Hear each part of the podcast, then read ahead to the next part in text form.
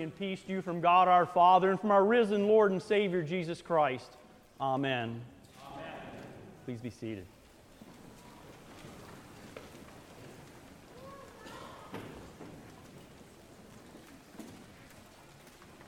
What does this mean? On a hillside outside of Jerusalem, there is a deep, round hole in the ground. Actually, there are three holes. Planted in them are three large trees. Sturdy branches stretch from their sturdy trunks, but they are devoid of leaves. The only motion upon them is a scrap of papyrus, a handbill in three tongues, wavering mildly in the breeze, the middle tree's bill of lading. Two trees they bear no fruit. They are decorated with criminals, rotten men condemned for acts unspeakable, robbery and murder, rebellion and treason. But the third tree, ah, the third tree, it bears a fruit with juice so strong that it dissolves hell's claim on you. But it is not merely a tree of cruelty, an instrument of death. It is a trellis, too, a support, a ladder embracing life, lifting up a vine from the earth. And the fruit of that vine, so caustic on the devil's tongue, brings joy to the hearts of men. A thief is remembered in the coming of the kingdom. He harvests, no, he actually steals without any labor life from that trellis. Once he was teetering over the edge of the abyss into hell, but now he enters into paradise, a saint of God. So too Barabbas, the terrorist, guilty as sin, goes free. He does not pay for his crimes. He does not die this day. He lives yet a little while. And strangely, this pleases God. On this hillside, King David finds relief. He quenches his thirst in cool, still waters. He lies down in the shade of that angular middle tree, and he grazes upon sweet green grasses in a pasture fertilized with blood. Abraham sees the day and rejoices. Joseph of Arimathea gives his tomb as an offering, but don't feel sorry for him. It's no hardship, it's no gift of painful choice. Upon the death of Jesus, all worldly possessions lose all their value. Joseph won't need that tomb for his bones to dwell in. He'll have a different resting place for eternity. Eve's seed is taking root outside of Jerusalem, sprouting from that tree, from that trellis. A new fruit is blossoming. New wine is poured and new songs ring out from the heavenly host. But what does this mean? Beneath the earth, hell's fires still burn. But then, a tremor rumbles. Fear ripples through the demons and all of their slaves. Foundations shake and weaken, walls crumble. The gate itself rattles and is rent asunder. It cannot hold. The prisoners escape.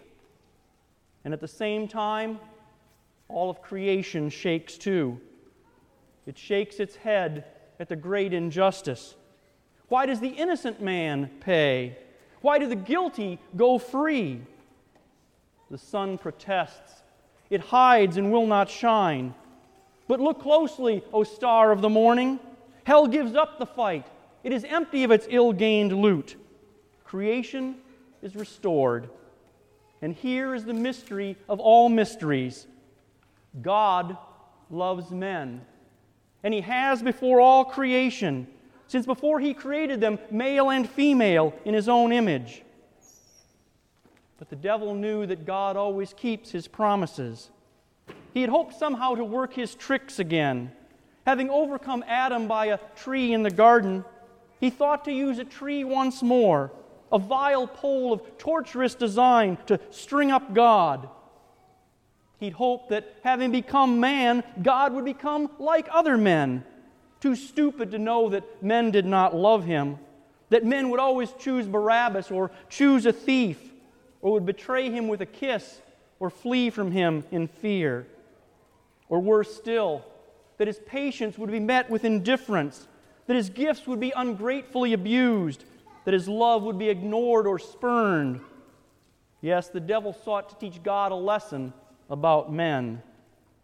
But what the devil refused to own was this God loves men. He bears no grudge.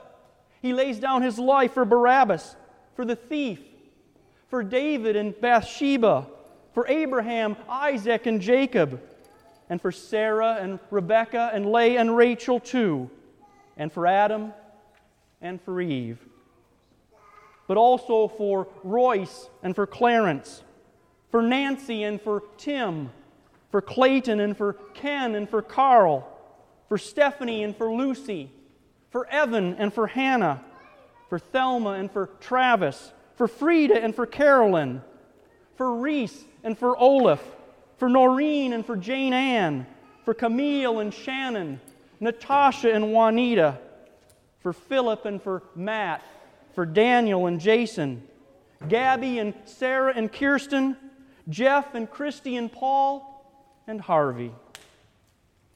He has laid down his life for every rotten man ever to live, for every man ever to sin. And this is what the devil does not get God loves men.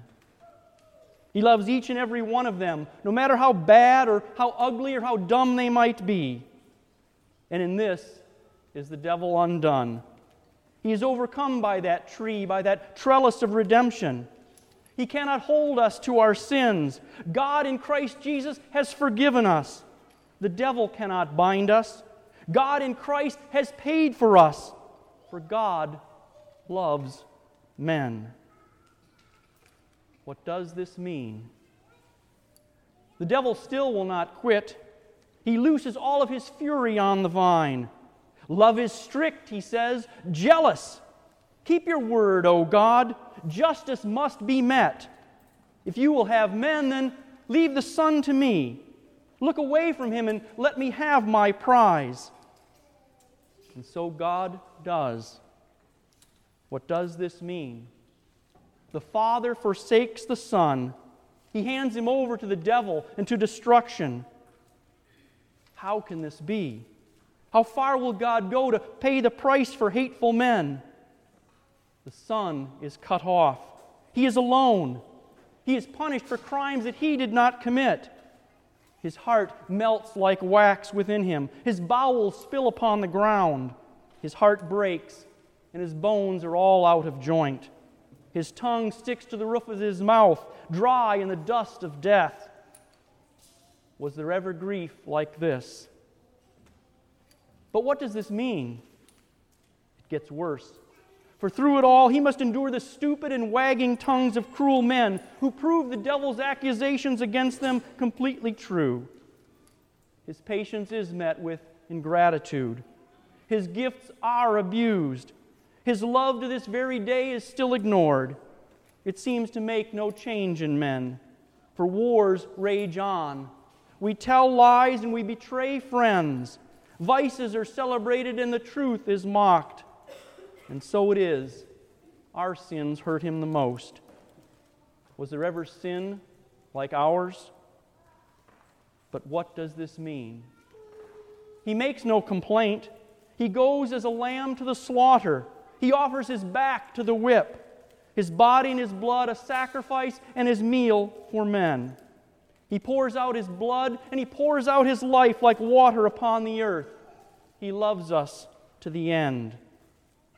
And nothing, nothing at all in all of creation, not the devil and his demons, not any government, not synods, not bullies, not terrorists, not unfaithful spouses or mean bosses, not liars or thieves, not weak moments or evil thoughts, and not even our own sins, nothing, nothing will stop him. He loves us to the end. The devil never learns. He is snared in his own trap and falls into his own pit. The tree, that vile pole of torturous design, is his defeat. The tree is the victory of men, the gift of God. It is the tree of life. Hell's flames are quenched by wood. The devil's teeth are knocked out by a stick. His strength is spent, wasted in a futile attack. The yapping dogs of his accusations are scattered before the roaring lion of Judah. And here's what the devil still could not believe God loves men. He welcomes them into paradise once again to eat of the tree of life, to have fellowship with him. What is this then outside of Jerusalem? A trellis? A tree? A wooden lance that stops the devil's evil and fierce threats and foils death's designs? Perhaps it is, but it is more. It's a vine that bleeds new wine to cleanse and to comfort the hearts of men. And what of that other hole? You know, the one that is cut into stone and where they buried him, where devil and man conspired to guard and to keep him. It is empty. Miracle of miracles, he lives. And he bears no grudge against Caiaphas or against Pilate, against Barabbas or even against Judas. He loves even them. God loves men. So then, nothing could be more true than to say, God loves you. And what is this? He is the victor over death. He is the champion and the captain of the blessed, this lover of men. Death has come to its end. The grave has lost its sting. Now is the end of our darkness, the end of our long night. A sweet dawn shines anew, for Jesus lives. Hell's fury is quenched. The flames are drenched with blood. The angry smoke of the devil's rage is dissipated, burned away like mist in the new morning's light. It is no more. And all of the shameful acts of guilty men, yes, even of you, are forgotten, forgiven, gone. And out of death, he gives himself, living bread to feed the souls of men. He is manna, bread from heaven, this Jesus, our Savior. And so we eat his body and we drink his blood, and thus proclaim his death until he comes. For Jesus lives, and God loves men. Christ is risen. He is risen indeed. Hallelujah. And amen.